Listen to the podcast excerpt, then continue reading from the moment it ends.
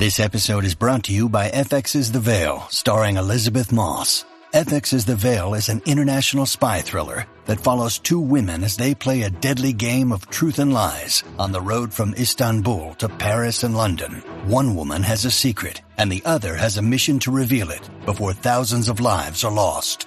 FX's The Veil, now streaming, only on Hulu.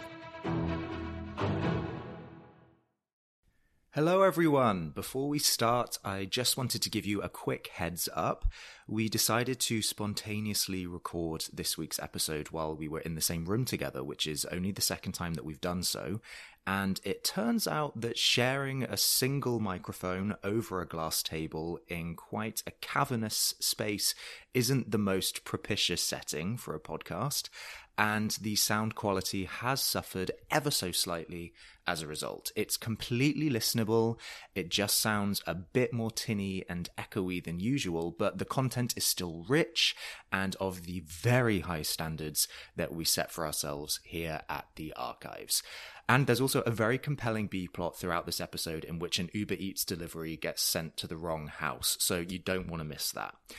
With all that said, thank you and enjoy the show.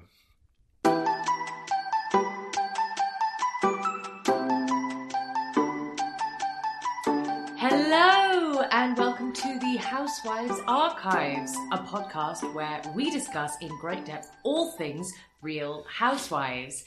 My name's Ellie Nunn, and oh, oh, oh, oh, here comes my bitch wife. and co-host, it's James Evans. Are you on the phone? And today we're live! Woo! Live from Los Angeles. We do come across as such jet setters. We're an international lifestyle brand. Exactly. Live from cold, rainy, Yeah, so- dreary Los Angeles. A Little bit of context. James and I decided to come to LA to stalk the Real Housewives of Beverly Hills, hmm. effectively. And. It's gone I swimmingly so far. literally I it's been like been washed down the streets of Yes. LA. I came three days previous to James to do a recce and had pretty glorious sunshine. And from James's arrival day, we had the most torrential rain I think I've ever experienced in my life.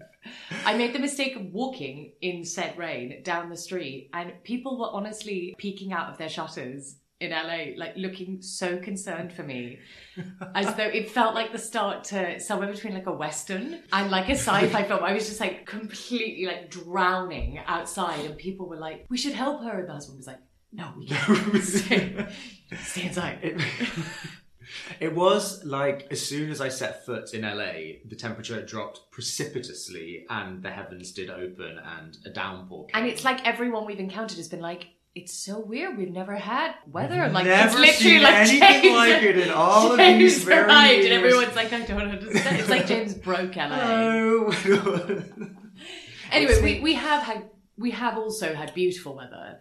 But Yeah. right now, as we speak, it, it is It's pretty, grim. But it's pretty grey. It's quite grey and cloudy, and so we've decided that the best thing to do is for us to uh, record a lovely And- podcast episode for you. and talk shit about the housewives. and talk shit about the housewives. Speaking of, just because it's like right at the front of my brain, Mm. what's your favorite housewives track?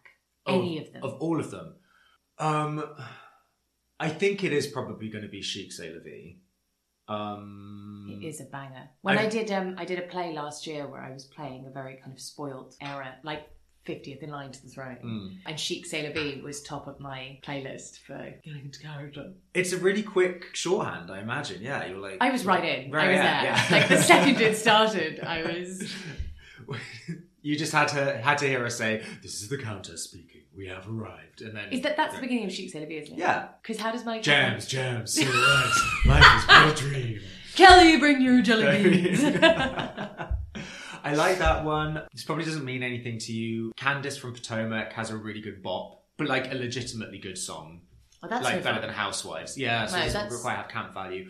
Adriana on Miami did a song that was so good it then became the theme tune to Miami. Oh. Like, da, da, da, Miami, Miami, make you rush. Sounds like I'm having a panic attack. So it's very, very breathy. that was was really It's stressful very- to listen lots to. of shallow breathing involved.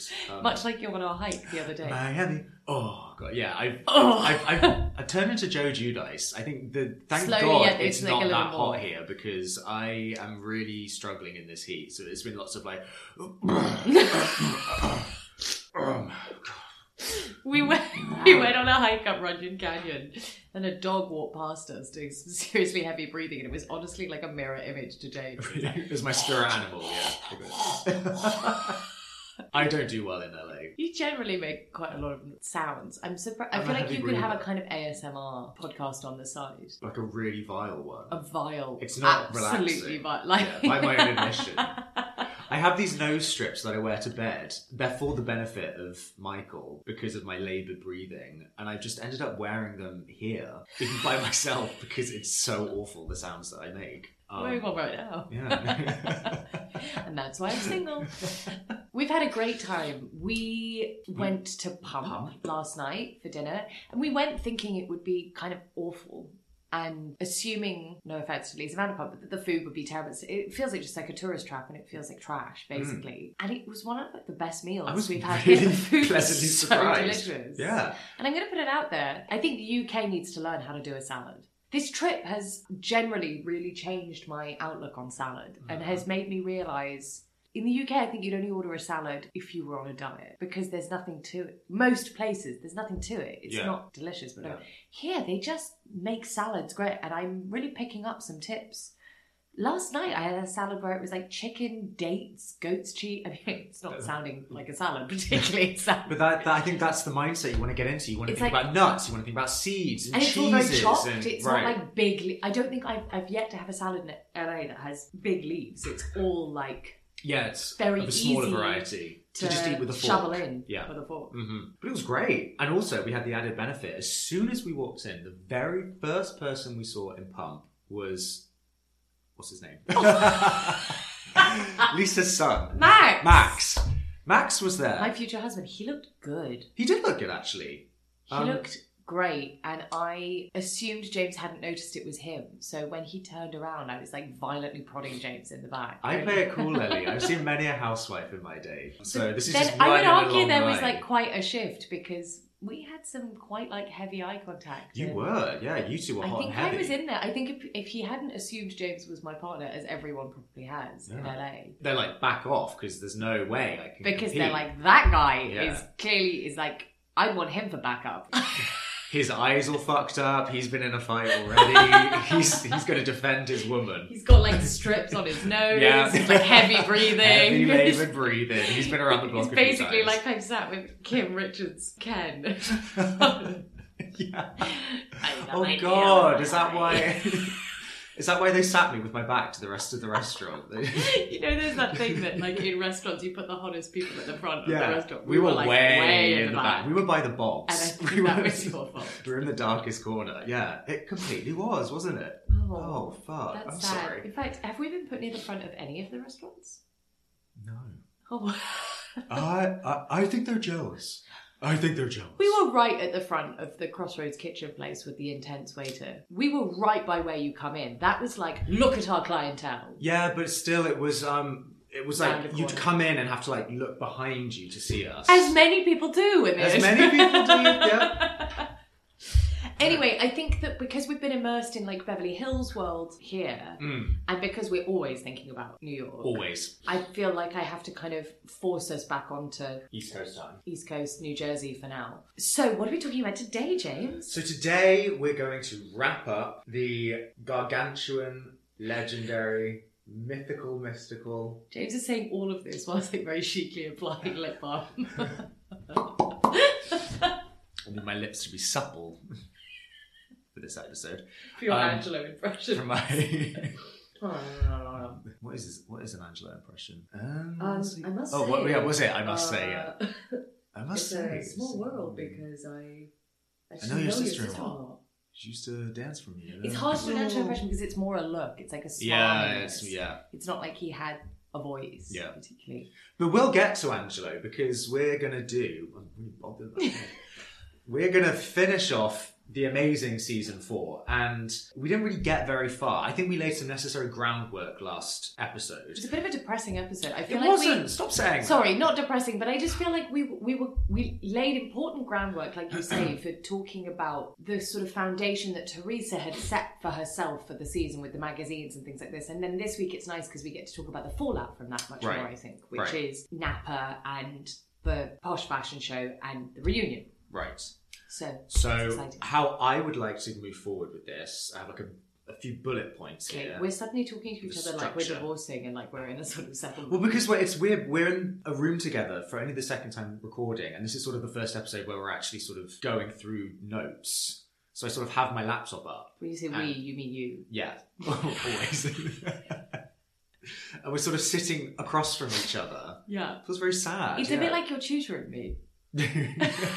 I feel like a student and you're going to take me through. This is for like my Cambridge exam on, Mhm. which to be fair was our The USP from the start. So housewifery. Yeah. let's go for it. All right. So, what struck me after the Teresa and Jacqueline fight was the comparison in how they spoke about it and their emotional reactions, which I thought were very telling. And I just thought it would be worth sort of discussing that in some greater depth, Okay. if we may. Yes. So, the day after the fight, we get a talking head from Chris Manzo, who really shines in that role. You He's- don't mean Chris Manzo. Chris oh. Yeah, we keep doing that. Chris Chris Laurita. And he kind of sums up the dual personalities of his wife quite well. And he sort of leads with that refrain that we often hear about Jacqueline, that we normally hear from Caroline of Jacqueline's got a big heart and she loves to a fault. And then he sort of elides talking about Teresa with Jacqueline's first husband, and he tells this story that when she broke up with her first husband, she went completely bonkers and threw all of his shit out of the window and like set fire to it, did a, did a big shit on it, and you know, and he's evoking that image to say this is what she's doing with Teresa. Like, she's when like she's done, she's, she's yeah. purging herself Sure. emotionally of all of Teresa's baggage. But it also does gesture to this other side of Jacqueline, who is very impulsive, who's reckless, who's kind of a bit too emotional for her own good, and when prompted to, can act like a bit of a quote unquote crazy ex girlfriend.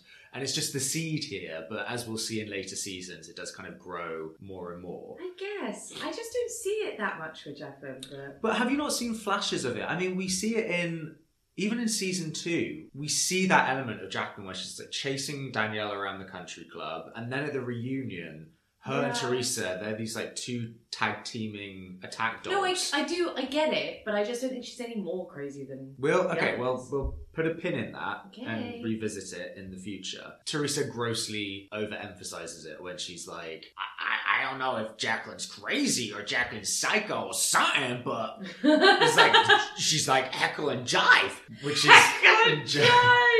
So it's just that kind of dual personality element that I just want us to have in the back of our head as we go into it in the future. It's there. So it's an interesting comparison the next day that the editors made when we check in with both of the ladies. And first we go to Jacqueline's, and before we even see her, we just hear this soundscape of wailing and heavy breathing, and she's crying behind this locked door. And every time I rewatch the show, I always think, oh, this is the moment where they then go and film the reunion. This is the moment where she's so upset that she can't bring Yeah. herself to face Teresa. And it never is. It just because it's so extreme a reaction, like it's a full emotional breakdown. And we don't even need that talking head of Jacqueline telling us that because we see it for ourselves. There's visual and audible clues to that. And we can hear that it's affected Jacqueline on this very bodily level. Cut to then Teresa, and she's telling us, emphasis on telling us, that she like she drove to Dina's house and she also had a breakdown, you know, and it's really sad, but could have fooled us because we we weren't privy to it, and she's completely unmoved when she's telling the story. But that's very confession. isn't it? The way that she's always like, yeah, I cried too. Right? Yeah, I was upset Yeah. too. And it's a bit like, you're either not good at doing it on the show, like you're, you're not, it's just like you say, she's very unemotional talking about something. And it's like, she never seems to recognize in the person opposite her uh, that normally the person is sat there in a vulnerable moment being like, look at me. Look at my fucking life. And she's there being like, yeah, look at me. Yeah. And it's like, oh, but It's like playing. It is that's very, a conversation I, I fake here. Erika Girardi and Teresa Giudice comparing. Oh, fuck. comparing life sentences. I feel like they get on like a house on Yeah, fire. probably. So, referring back to the kind of the show and reality show that you've mentioned before, I think Jacqueline's very good at giving us a full-bodied show, whereas Yeah. Teresa, it just Yes, it's I more agree. telling than showing. And it looks like apathy. And I think that coupled with this shot that the editors decide to include of her doing her makeup in the mirror, she's like putting on lipstick in her vanity. Which one? The very next day. No, Teresa or Teresa, Janet? Teresa, yeah, yeah. She's doing her makeup and she's talking to Joe Giudice about it. And there's this, uh, the talking head is done as a voiceover, but it's like her doing her makeup. It's a bit like that shot of Lindsay Lohan looking in the mirror when she becomes a plastic Yeah. Mean Girls, where it's sort of one of those subtle hints that the editors keep giving us that Teresa is unemotional and she's vain and she's concerned only with her own image. Whereas Jacqueline's sort of like using this as an opportunity to like ruminate on the nature of friendships and there's a lot of soul Yeah. searching. Whereas with Teresa, it's very pointed, it's very accusatory, and it's very. She starts with making very direct comparisons to Dina. I think that's important, where she's like, Dina was a good friend because she listened, and that's what friends are for. You know, it's again, it's very everything is projected outwards and it's all finger pointing. Whereas when Jacqueline talks about it, there's no necessary blame game. It's She's more just just, saying I'm, it's she's sad. so It's- sad. yeah. It's a sad situation. Yes, and that continues throughout like the next two series. I feel, which is that on the whole, Jacqueline and Caroline, all of them are there just being like, it's just very sad. It's like grieving the end of a friendship, or people change, or whatever. And everything with Teresa is very accusatory and yeah, micro and zoomed in, and also like ludicrous, completely. Yeah. and has no accountability. Like she's never in the picture. Right. And this is another one of those examples that we were talking about last week of even though Teresa does famously bear a grudge, she also at the same time only has the emotional or the mental bandwidth to So like one grudge at a time. Yeah, exactly. Yeah, yeah. So now Jacqueline's at the front of the line, so now she has to suddenly like scurry around and find allies and make do with Which she really does like to a pathetic It's level. She like hilarious. throws herself at Melissa and It's so when she like phones up Kathy in her rose garden and she's like just cutting roses and she asks to meet up with Kathy for lunch and even Kathy, who's probably the most sympathetic person to Teresa on the show at the Yeah. moment, even Kathy is like, this is a very transparent attempt to totally. I mean, they like, all are. get it's allies just on side. pathetic. And Teresa's whole mentality always of being like, I fixed it with my family. You didn't fix it. You just like launched yourself. You just suddenly were like, it's all fine. Right. With that side of your family, you uh, you allowed it to be okay, where you were like resistant to it being okay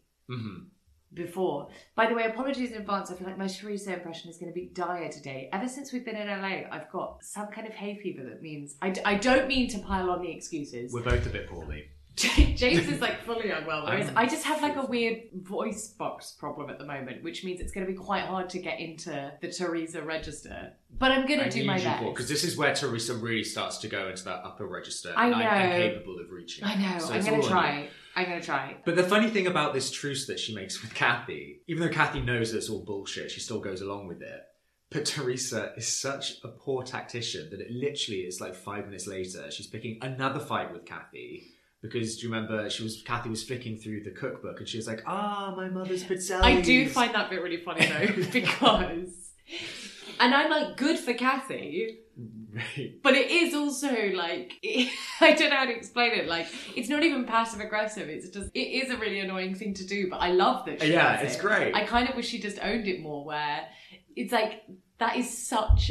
I feel like I had people do that to me at school all the time. The equivalent of going, oh, like so. Like- so you did go and do the essay question that I helped you with on hmm it's a really amazing way of inserting yourself in someone's success. Right. And I love them when she goes, Oh, my mother's pizzelles. Oh, and that one. Yeah. Oh, and my mother's cookies Yeah. as well and stuff. And Teresa's face is just priceless. It's like, It's ah, so ah. good. But it's a classic example of you've really got to pick your battles, hun. Again, it goes back to that I place of. Kathy. Kathy's dead to Teresa at that point. and it's like the stakes are so high right now, Teresa. You cannot afford to make any enemies. It's just just so swallow it this one time. She's she cannot help herself. pizzelles. My mother's pizzelles. Oh, Ah, that's the so, mother, my oh, mother's my mother's pizzelles. pizzelles. That's so cute. It's so lyrical, isn't it? It's so it lyrical. trips off the tongue. Exactly. So then we get so Kathy is it was just like a crazy moment where Mercury is in retrograde where Kathy was like Teresa's one ally and now it's like back yeah, to yeah, normal. for like 24 hours. so then Teresa then focuses on her main goal which is making good with Melissa and specifically go Joe Gorga. Um, Go Georgia. go Georgia. So they're at the launch of. It's not a launch of Melissa's song. It's like a launch of a remix of Melissa's song on display, where she doesn't sing it or anything. Something like that. Something like that, where Teresa finally agrees to go to therapy with Joe Gorga. And Joe, like Kathy, is like immediately suspicious of Teresa's motivations, but he goes because it's for the greater good. And Teresa says in her confessional, she's like, I'm hoping the therapist will make Joe realize he's the one with the problem. Like, I'm the one that's been doing everything right. And mean, it's that's just, just, the next Ugh. two series in a nutshell. It's so it just, annoying. it's just such a little to the point that I like can't.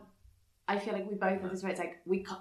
We actually just can't just keep going round on like it's. And this is where I get why they will give up as well. It's, it's just so annoying. It's It like, is easier to just go along with it, and Joe does that in this scene in the at the club where he's like, "I love you, Teresa," and she's like, "I love you more," and it's like, ugh, ugh. and so I always loved you. I- I always like, did. I wasn't problem. Was- But it's just like, oh my god. That's what I mean about this. Anytime anyone has a moment of vulnerability, and that's a perfect example of where it's like, so in the same way that you'll have Joe Gorga or something being like, listen, let's forget the bullshit. Look at me, I love you, and it's just straight and being like, yeah, well, I love you, or whatever. Yeah. It's like, okay, you've not understood. Right. And it's the same with, I, we'll get to it later, but like that bit with Kathy in Napa, the way that Teresa will always just be like, yeah, but it, you're gonna have to just cut this bit. Okay. It's, What it's, were we it's talking annoying. about? It's because when she does that, obviously it's topping whatever someone said, but when the person is saying that, they're being emotionally brave here and vulnerable. That's and exactly they're my point. doing the And emotional she- labour and distilling that into something That's it. articulate. I remember.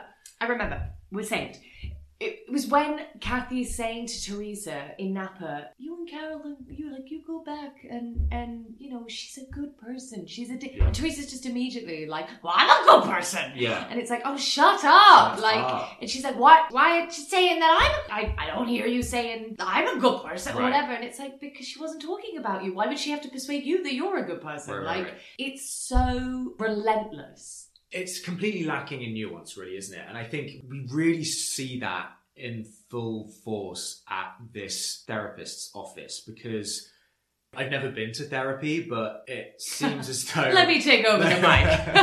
now you're going to teach You're me. in my world The student now. becomes the master But I like it seems to be at least initially when you're just having that get to know you session where therapist says, "Okay, so why are you here? Tell me a bit about Mhm. yourself," and you just get to say how you see the world basically Yeah. and they just sit and listen and Yeah. obviously it's fostering an environment of non-judgment and uh-huh uh-huh and then the therapist is like getting on their wavelength before they then engage with it and sort of guide you in a certain way and give you those talks it's terrifying, utterly terrifying to see Teresa in this very clinical setting where she is just given the floor to basically say, Teresa, tell me how you see the world. and someone just go, mm-hmm, mm-hmm, you know, and not be interrupted at all, to just see the monologue that Teresa yeah. goes on. You're give And the monologue. it's, well, it just, it's literally like, I'm not the one with the problem. My brother is the one who's messed up right now. But it's not even he's wrong and I'm right, but can you give me the tools so that I can help him? It's it's it's like he's wrong, I'm right, and I know I'm doing everything right. He's just really stupid. So can you just help him realize that he's stupid and that I'm actually really sensible? There's no humility in any way. Yeah, it is insane. And Joe, when he, because it's even though it's couples therapy, they have a moment to go in individually. It's so, not couples therapy. oh yeah, but telling them, isn't Well, it? I mean, like it- Freudian slip. Borderline. Um, so then when Joe goes in, when it's his turn, of course he gives it from his perspective, which is normal. It's it, obviously it is going to be but from his your is worldview. far more like maybe I'm doing Exactly. Maybe Yeah, I'm yeah, the yeah. problem. Help he, he, me. he says, yeah, he wants to know, and he's there with an open mind. But there's just none of that from Teresa, and it's like Teresa is honestly a therapist's worst nightmare. Like there's just so many lies and delusions and neuroses that you wouldn't know where to start. It's honestly like Freud would walk in and be like, okay, I can deal with this, and then he'd like And then be be in there for five minutes and then come out and he's like pulling his hair out screaming and it's just like every therapist goes in they just come out and they've been driven mad by teresa And it's just, of course, it's the whole thing is a complete failure because it requires some level of introspection and humility and doing the work, but it also requires learning a language of, of emotional nuance Yeah. and moderation. And she's unwilling or unable, maybe, to put the work in and learn this new language because she would.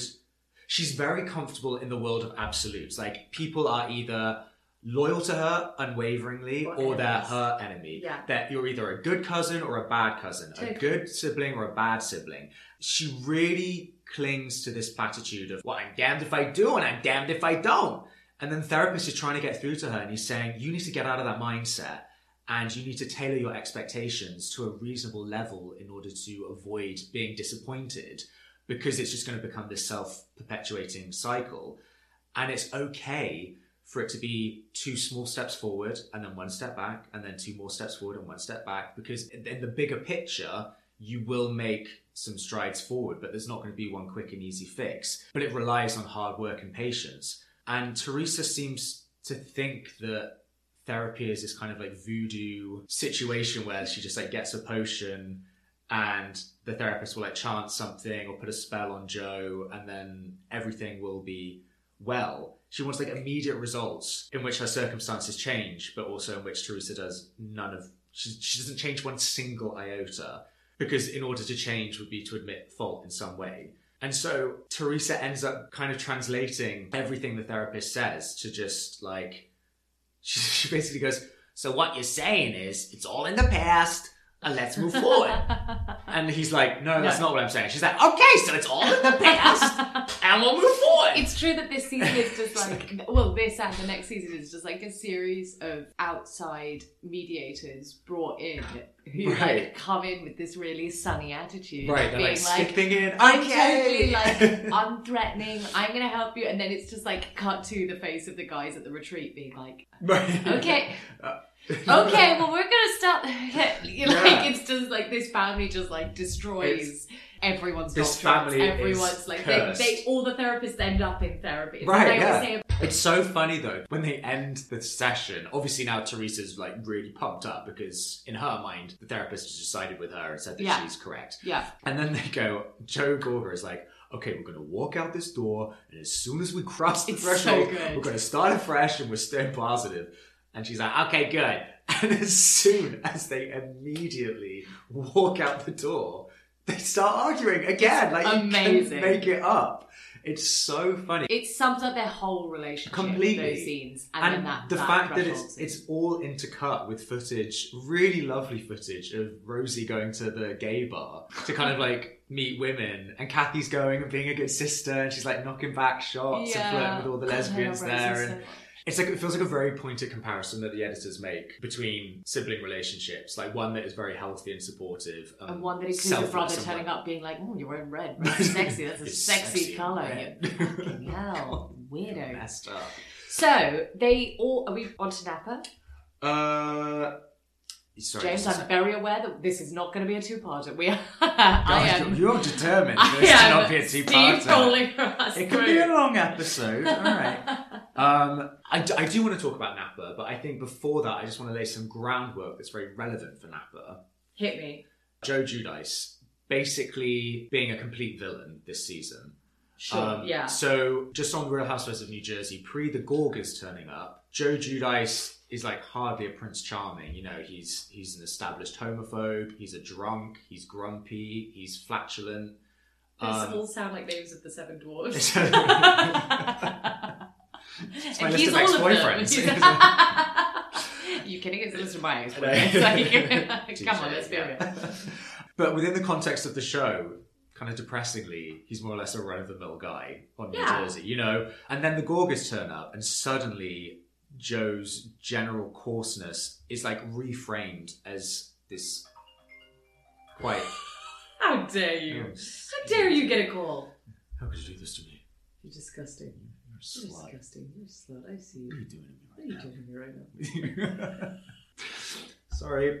But it's kind of reframed as something very acute. It's very, it's like a very sharp kind of coarseness that is this very Shakespearean Poison. villainy. Yeah, poison, as we've discussed before. And suddenly, maybe it's doing, maybe it's really flattering Joe Giudice, but we get this impression all of a sudden that he's quite Machiavellian and manipulative and more intelligent than he lets on in some way. Pernicious. It's just a very He's very pernicious, pernicious. A very pernicious, Pernicious, person. yeah. And that trickles through the third season. Yeah. And we see it where whenever there are any détentes between Joe and Teresa, Joe Giudice is just determined to ruin it.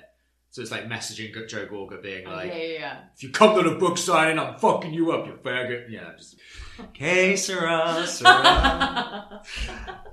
And then, in, even at the beginning of this season, season four, for the first half of the season, Joe and Teresa together are sort of portrayed as just a bit of an irritant and nothing more. And there's this kind of really funny recurring theme where Caroline. Caroline hates being on every single group trip. It's like her worst nightmare. And the main reason is because Joe and Teresa are there. So they're, they're kind of these um, they're almost a bit parasitic. They keep managing to like Yeah. infest any kind of manzo gathering, whether it be Jamie's wedding yeah, or the yeah, Napa trip. Like they always like wriggle their way in, much to the chagrin of Caroline, who just have to has to sort of sit there with a face like thunder.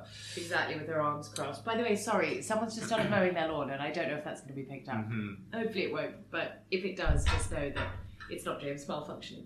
It's my heavy breathing. um, but as the season progresses, we get this increasing clarity that Teresa is actually trapped in a really shitty marriage. As villainous as Teresa is, I think you also, also- really feel bad for her. It's interesting what you say about talking about Joe Giudice writing to Joe Gorga about the book signing. Is one thing. I mean, I think this actually happens in season five. When Melissa has tweeted Teresa or something like that, and Joe Gorga goes home and actually really lays into her and is like, What are you doing? That's my sister. yeah. Like, no matter how much we hate her, don't stoop to her level. Don't you say that or whatever. And Teresa never does that enough with Joe Giudice, where it's like when Joe Giudice is actively caught out being inflammatory in the situation, she does her kind of like slight kind of double chin gormless like Yeah. thing. But she's never like, don't do that. Mhm. Don't write to him and say it or whatever. And then it's frustrating that the way she compares their relationships is always a bit like, no, Melissa, why you gotta go, why, why you gotta go to my brother or whatever. And it's like, well, actually, you could afford to do that more in terms of she just has a complete double standard of like Joe Giudice is allowed to do whatever because it's my husband. Mhm. Yeah. And I think some of that is reflected in exactly what you just said. Of actually, it's a much more miserable relationship, and it's almost like a jealousy of the communication that Joe, the fact that Joe Gorga can say to Melissa, "Don't send that tweet" or whatever, and it's not a big fight between. It like she's Right. like, "Yeah, you're right." Yeah. Shows good communication and like shows a, a strong I, yeah, I think there's two things at play here. I think Teresa's really a victim of like old school Italian mentality, qu- like quoting them. I'm not an authority on that, but it seems to be in this world, old school Italian mentality means just being subservient to your man. yeah. And Teresa, for all her screaming at Danielle and chasing her and getting violent with other women, I think she's actually quite scared of men. And she like backs down really quickly when Joe Giudice has words with her, or like later on with the whole Angelo thing. Like I wonder if she like clams up when men are around because there's that hmm, subconscious thing of like this is like men's business here. So maybe there's a bit of that, but also she hasn't had an emotional upbringing it's the same thing with Gia that we were talking about last time. Like, Gia hasn't been given as a child the tools to be emotional and to express her emotion freely. And I think Teresa has picked up on that because it's just not a household that rewards that kind of Yeah, vernacular. Whereas that's different in the Gorga household. Yes. And we see that going back to the Jacqueline Teresa fight, and Joe's talking to Teresa about it. He's incapable of having even a base level of emotional empathy. Like his response to literally everything is always, ah, so what? Boys? Yeah. Oh, what are you going to do? There's a guy trying to deliver something. Yeah. Hi. I don't think that's for us. Okay. Oh no, it's not. Hang on, maybe it's two. I don't think that's for us. We didn't order anything. No, unless it's the back house, but we didn't. Yeah, I don't know. We didn't. No, that's not us.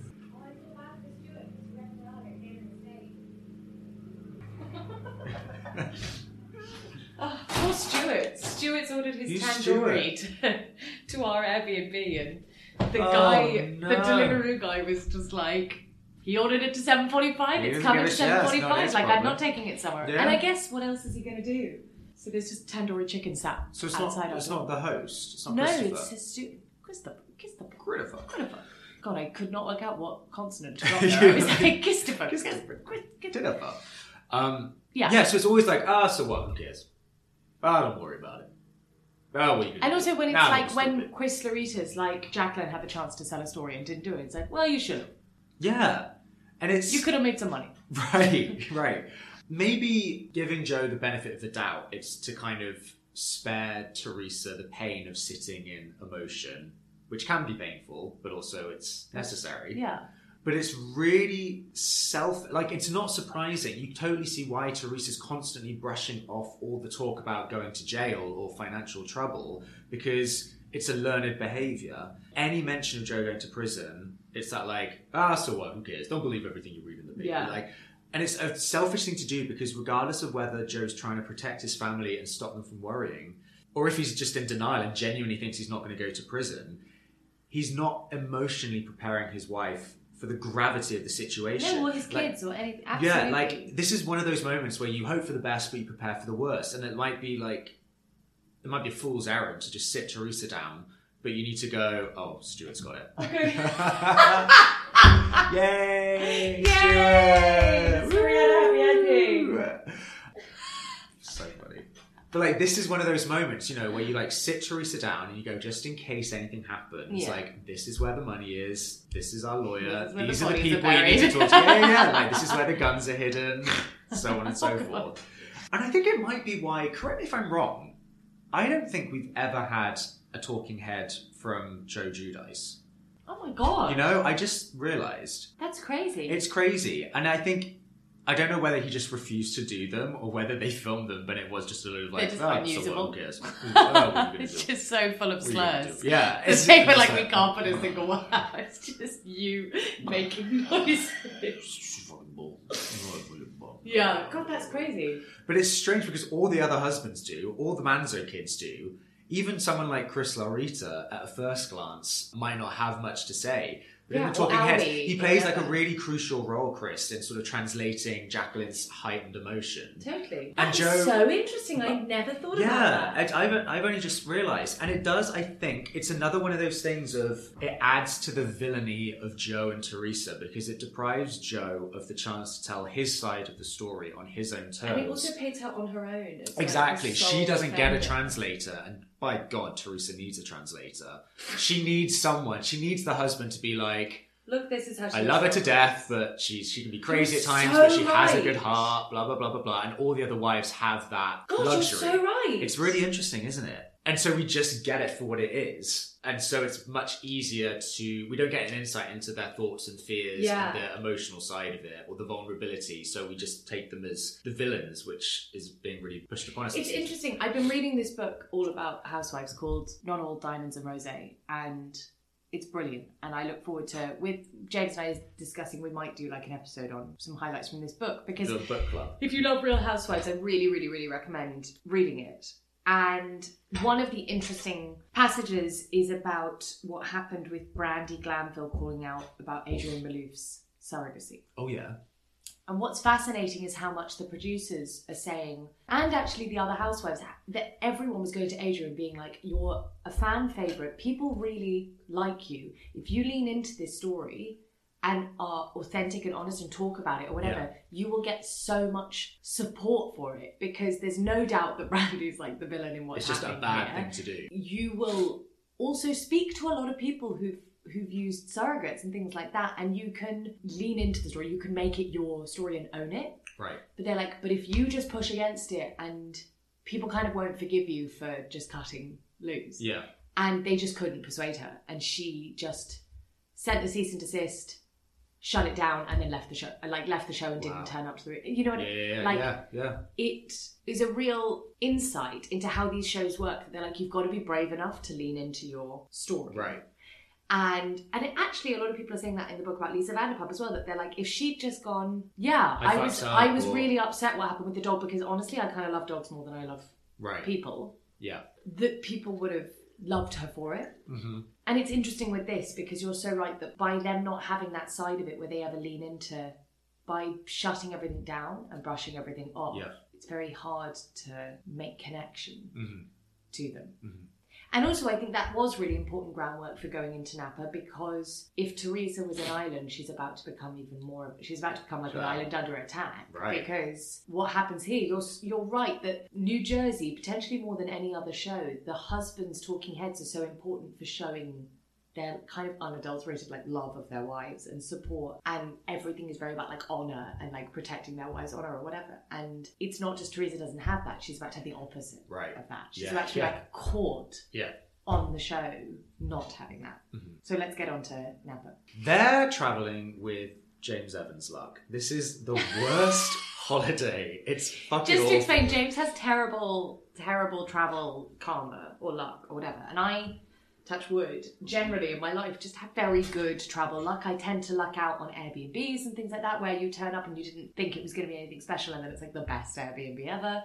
Or my flights tend to everything goes quite well or i'll like randomly get upgraded or i don't know it's just like a good energy. James just has like terrible travel energy. It just you can just tell everything's going to go wrong. Even this trip the fact and we knew this was going to happen that you mm-hmm. like turned up and it was like torrential rain and a storm and you like immediately got a cold and like it's just Yeah, like, I'm always it's very a vibe like, I'll like stumble into North Korea by accident or something. Like I'm not chancing it. I'm not going to South Korea because I know what will happen. I'll like set off a whole diplomatic crisis. So yeah, they definitely have the James Evans curse because from the get go, because they can't fly from New Jersey to California because of this awful hurricane that has just ravaged the East Coast. So they have to drive from New Jersey to Pittsburgh and then fly to Houston and then from there fly to California. it's not really worth it is it Chris Manzo calls it the Ashley Holmes trip. what? It's just over here. oh my god. I god hate it. Oh my god I, I, I, Um, care. it takes over 24 hours to get there. And Teresa's got the runs again when they're doing it. And then when they eventually get to California, it's just so unglam. I mean, they're in these massive, massive camper vans. They're like they're tour It's really the trip we were planning to do this week. If, we, if we'd got our shit together, we would Yeah. get a huge RV and I mean, it's beautiful where they are, but it's terrifying at the same time. They're like driving down these single lane roads along sheer cliff edges in these massive camper vans. And like every time they go around a bend, everything just goes flying. it's like that scene in Mary Poppins when the next door neighbor's like setting off cannonballs and they're just like holding on to like lampshades and stuff. There's like nannies flying through the air. And then there's like one bit when they're like driving around this bend and Joe Giudice is just stood there with like a massive sausage and then a massive butcher knife, like thinking it's a good idea to chop up sausage at that moment in time. oh, Um, and it starts to be a really fun, copacetic scenario where everyone's getting on, and all the, the all, all the boys are being silly, and they're they're like fumbling around trying to put their tents together, and they're like cooking barbecues, and and all the, the ladies are preparing all the food. And Yeah. it's kind of like they brought Jersey to California, and they're, they're sort of being silly and playing truth or dare, and Joe yeah, is getting it's- naked. yeah, it's cute. it's the right motley crew in a good kind of way. I'd hate to be there, but Yeah, it's, it's sure. fun to watch. And then we go to the vineyard Yeah. for Caroline's birthday, and it's a beautiful setting. It's like a paint. It's like a painted back. Although Yeah, it's a beautiful setting, and it's Caroline's birthday. And they set up this massive table with the most beautiful view, and they've put Yeah. Caroline at the end of the table where her back is to the view, Yeah. and I just cannot understand it. to be fair to Joe Giudice, he's guess- like, you should be sitting here. Yeah, because I'm guessing for the shot they were like, Right, they- we want the view be behind. nicely, yeah. But it does just look really weird. No, I it's always like think that. birthday, and I like to think she's just like staring at the back of the Like the loops or something.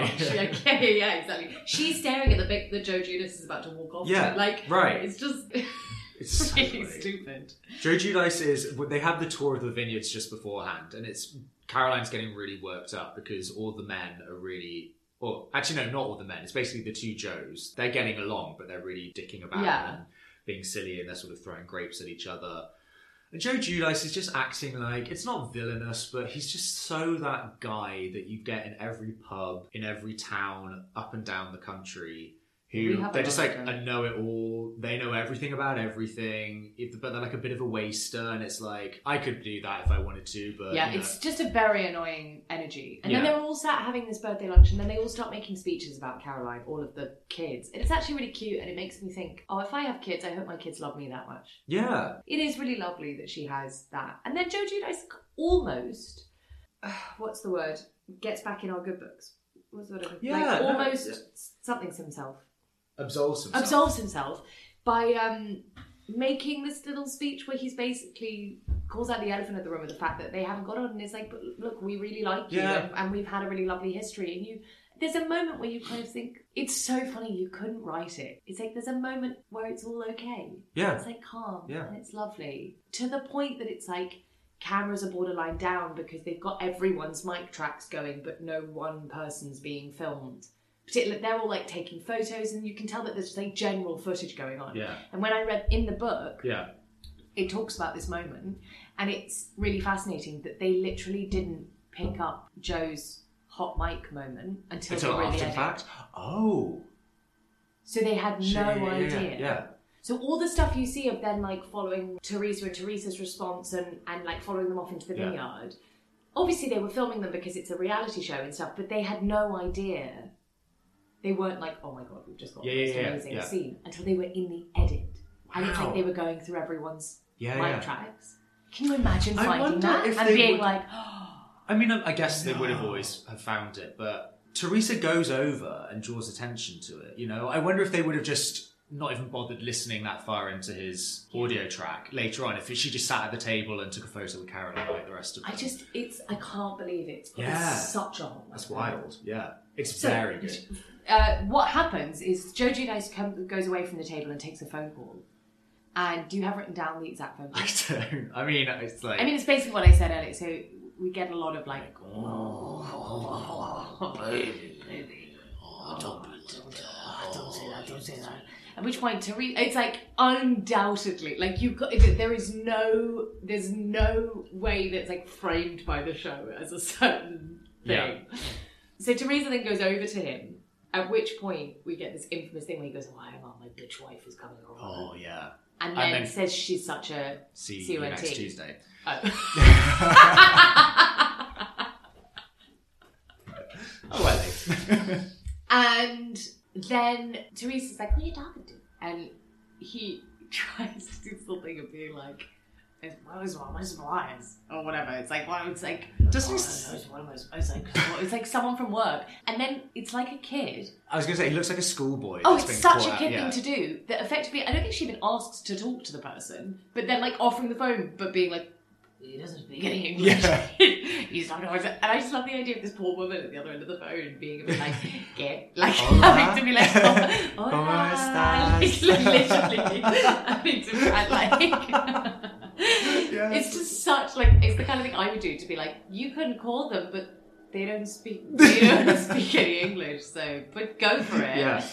At which point, potentially one of the most painful things on the show happens, which is Teresa clearly knows what's going on, even if the show at this point hadn't like picked it up. So she becomes obsessed about Joe fucking her. Yeah. It's like, did you ever watch He's Just Not That Into You? Yeah. So you know the bit with Bradley Cooper and when he's having an affair with Scarlett Johansson's character? Yeah. And then his wife, Jennifer... Uh, not Jennifer Coolidge. not- Jennifer I know, was- Connelly. Jennifer Connelly. Yeah. And you can tell she kind of knows what's up, so she goes to his office, Yes, yeah. and Scarlett Johansson's hiding in the Yes, closet, yeah. and she's trying to like be sexy, Jennifer Connelly, and he's just not in the mood. And she, it's a really vulnerable moment where she's like, "Can you please just? I need to do this." It's like that desperation where she knows that neither of them are in the mood, but Yeah. like it's like But it's fully that. yeah, completely. Where she's it's hot and he's so not into it and she just won't let it go and then it's weird because it's like she's trying to sell the narrative coming back and being like ah, oh Joe, like Joe can't keep his hands off me yeah, yeah. but it's like painful oh it, yeah It's find it awful, really and she's. Teresa's lost almost. You're right. It's like she's completely on an island. Her husband hates her. Like the only thing, the, literally the only thing that could be worse is it like it cuts to back home and like it's a hot mic moment of Milania on the phone being like, "Oh my, my mom's a fucking bitch." I wouldn't put it past I wouldn't either. Absolute terror. Uh, yeah, it's all really icky and really painful. Yeah. And so that's Napa. That's But Napa leaves the the benefit of Napa is it like I was saying about that lunch with everyone sat around, everyone feels like they're in an okay place. I don't want to get too bogged down in it, but Jacqueline and Teresa have a kind of make up conversation where it's a it doesn't it's Teresa being like, I forgive you, Yeah. which is what none of us want, but Jacqueline kind of goes with it.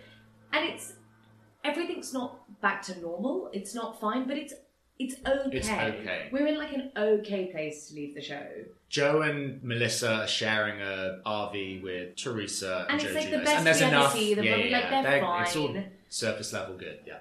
So now we have the posh fashion show. No, no, no, no, no. The Caroline argument. Oh. So it, we think it's going to be really good. 56 minutes. Too much to get hungry. Oh, lordy, lordy. Goodness Um, me. Sorry. So we'll just finish off this Napa trip and then. and then and then we we'll promise. do a last episode where we'll do Strippergate and the reunion. Yeah, that sounds good. But then we promise we're done. We're done after this. So we end the Napa trip with a dinner at this house, which is gorgeous. It's so gorgeous. Joe Gorga is ridiculous. When they're getting the tour of this house, Joe Gorga's like, "Oh, it's turning it's making me horny." You're, nothing escapes him. Even the floor plan of a house turns him on. It's a beautiful house, and they end it with a beautiful dinner where everyone's there, and Teresa I don't know. It seems like she's really trying to, like Joe Giudice, absolve herself and make a lovely toast. And she's basically saying, It's been great hanging out with my brother and his wife, and I'm glad that Jacqueline and I are back on good terms. And like Caroline, I hope that we can get on good terms It is as well. funny when you listen to it just- it's- Just it would be Kathy, but it's just funny and it just feels in my head, it's like a really long, drawn out speech, and it's like something from a sketch where it's like, "Oh, I almost forgot," and then Kathy like lights up, Yeah, and it's yeah. like And she's the like, cleaners at the house, yeah.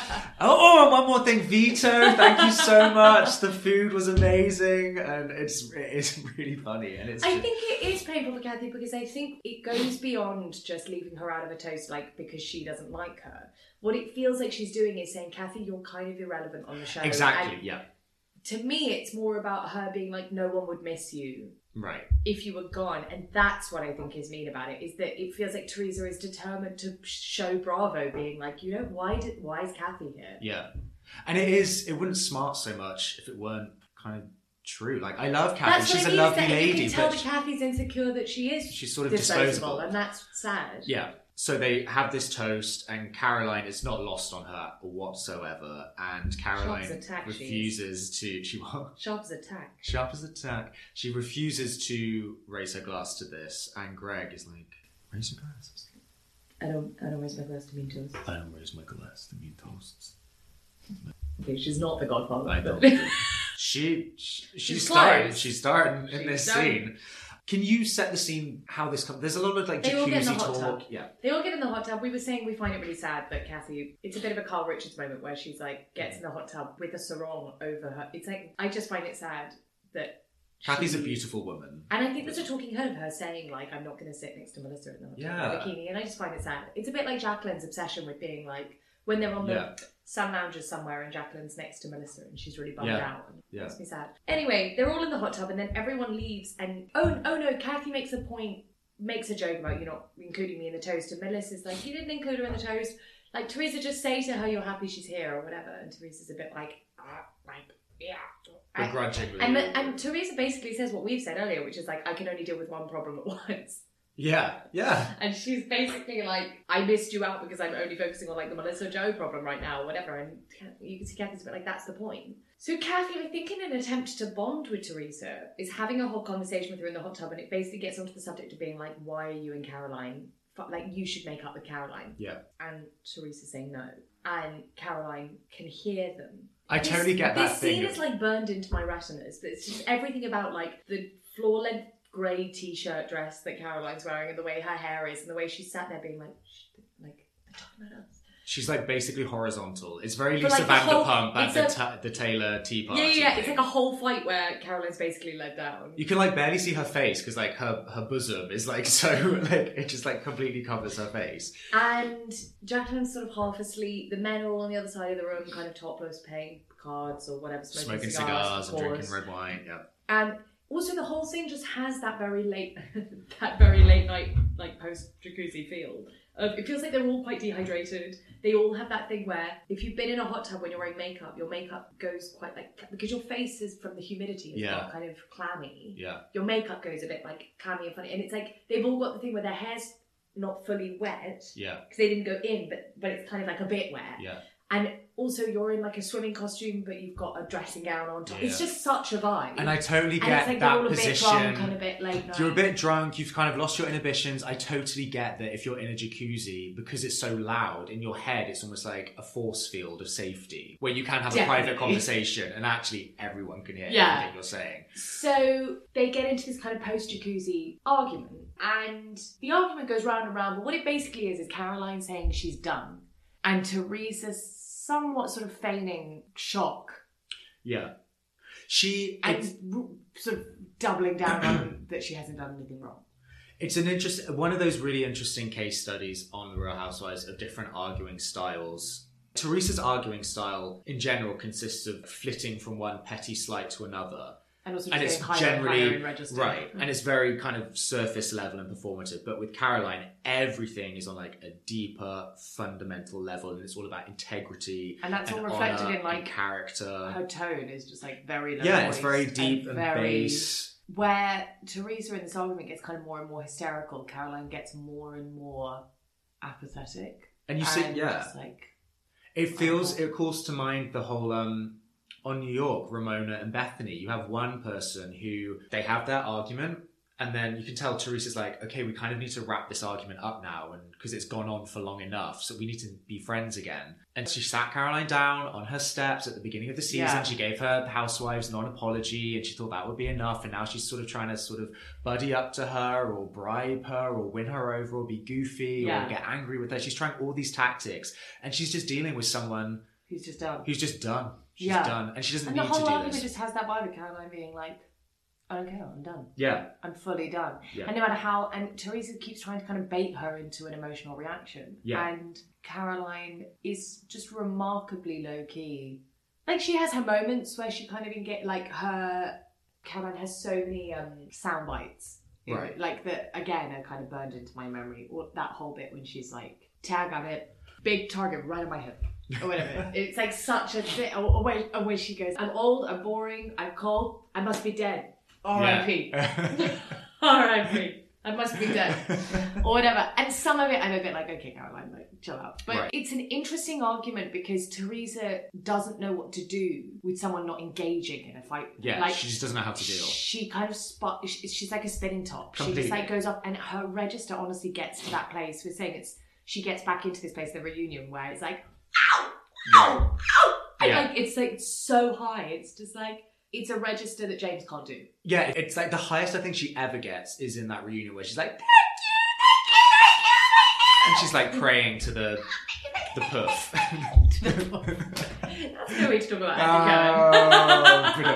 Cohen. oh, But yeah, she's like, Uh, completely. Teresa's argument, her, her arguing style, it's like grandiose statements of how much she loves Caroline and she wants it to go back to the way it was before. And Caroline's argument is, I can't have a discussion with someone who is a liar. And you're demonstrating, by you saying how much you love me, you're demonstrating bullshit. you're a liar. You hate me. And she's saying, You hate me. Just say you hate me.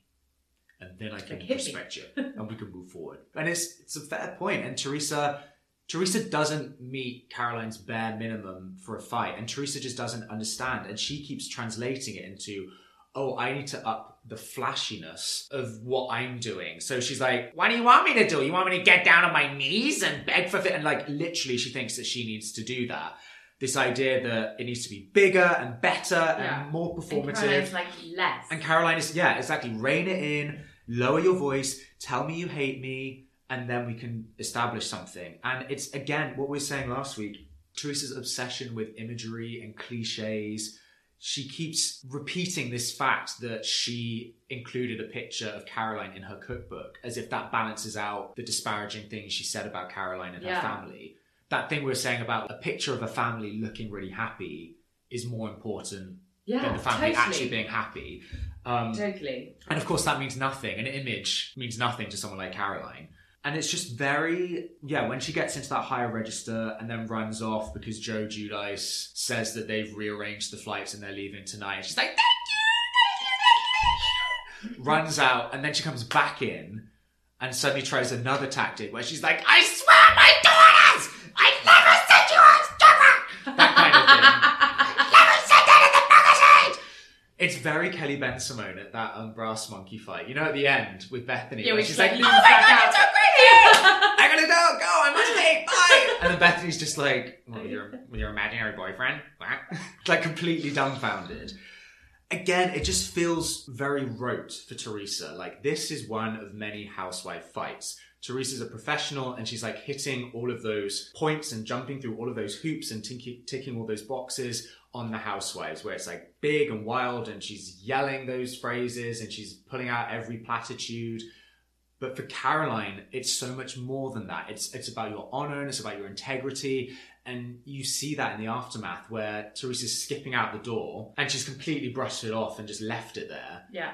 Whereas it's like a full like, bodily release. Caroline Yeah. is just she's like given everything. Which is interesting because she's given like nothing because she's been very low key. Yeah. But yeah, it's a fascinating fight. If anyone's not seen it, I really recommend going and watching it. But potentially the most memorable, or one of the most memorable bits of it for me, that James and I have been talking about a lot this morning, is when Teresa, as part of her argument, tries to bring like Kathy into it, and Kathy's looking down, and Teresa sort of grabs her face and is like, "Cat, cat, look," or whatever, look at me, and. Kathy very calmly is like, "Don't put your hands on me, Teresa." Teresa, And- don't do that. We have this amazing shot of Rich sort of clenching his He's fist like, and being like, I like yeah. It's like all of us in that fist. moment. Yeah. Kathy, it's a bit like Kathy being like when Teresa said in the season before, like, "Where were you?" and she's like, "I was actually getting your kids out of the Yeah. christening." It's a similar thing where Kathy's just being like, "It's fine, I'm listening. You just don't need to put your hands on me." Right. Teresa then proceeds to demonstrate what she did And she's like, no, I was doing this. No, I just And was like, my, no. and she's like, yes, and Yeah, I'm just saying, don't put your hands on me. So that, she does it about five times Is it, initially. Yeah, we counted. Yeah. Then, when they leave the room, Teresa's immediately being like, Kathy, I don't like this this thing of being like, don't put your hands on me. All I was doing was this. And she does it like another three times. Yeah. And it's like, it, it's so interesting the way Teresa's immediately like, don't go on TV and make it like I put my hands on you. And it's like, eight times now you've, Right. you've done it. And it's just, I think, the perfect encapsulation of Teresa where she manages to blame everyone else for her bad behaviour. Because it's like, don't point out my bad behaviour. Right. And it's like, and it's like every time Melissa ever is like, I'm going to tell Joe. And it's like, well, don't tell my brother. Where it's like, don't do the thing. Yeah. Well, she keeps saying, "No, Kat, you don't get it. It's, I was emotional." It's like, no, we get that We you're get it, emotional. but we you didn't still think you did it. it unemotionally, but that's not an excuse, right? Yeah, and completely try and then spin it like Kathy's the bad cousin for making her look. Oh, It's that's so, so- annoying. It's so annoying. And the takeaway from it is that Melissa and Joe actually, Melissa and Joe Gorga actually leave with Teresa and Joe Giudice. And Melissa, who does like the most mournful packing, uh, like she does Yeah. not want to go and she does not want to be on this side, but she kind of like has to stick with.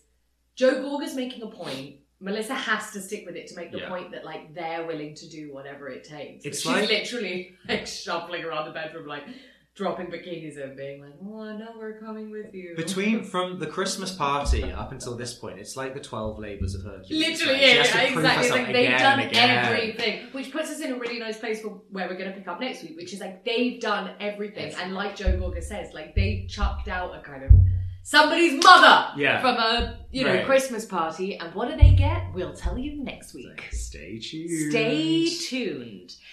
Thank you for joining us on the Housewives Archives. Uh, we hope you enjoyed the show. Please, what do we say? Leave us a review. Go on our Instagram. Yeah. Uh, tell your friends. Tell your friends. Well, tell your friends who What- enjoy Housewives. Right, yeah, don't tell friends who. None of our friends Yeah. know that we do this. Yeah, We if don't our tell friends anyone. don't listen to it, then your Exactly. friends don't have to unless you think that they would like it. Absolutely. But it's word of mouth is very important. Exactly. And thank you for joining us. Thank you for joining us. We'll see you next week. James and I now have to go and troll Beverly Hills in the uh, in the grey drizzle. It's a hard life. it's a very hard life. I wonder if we'll see a housewife.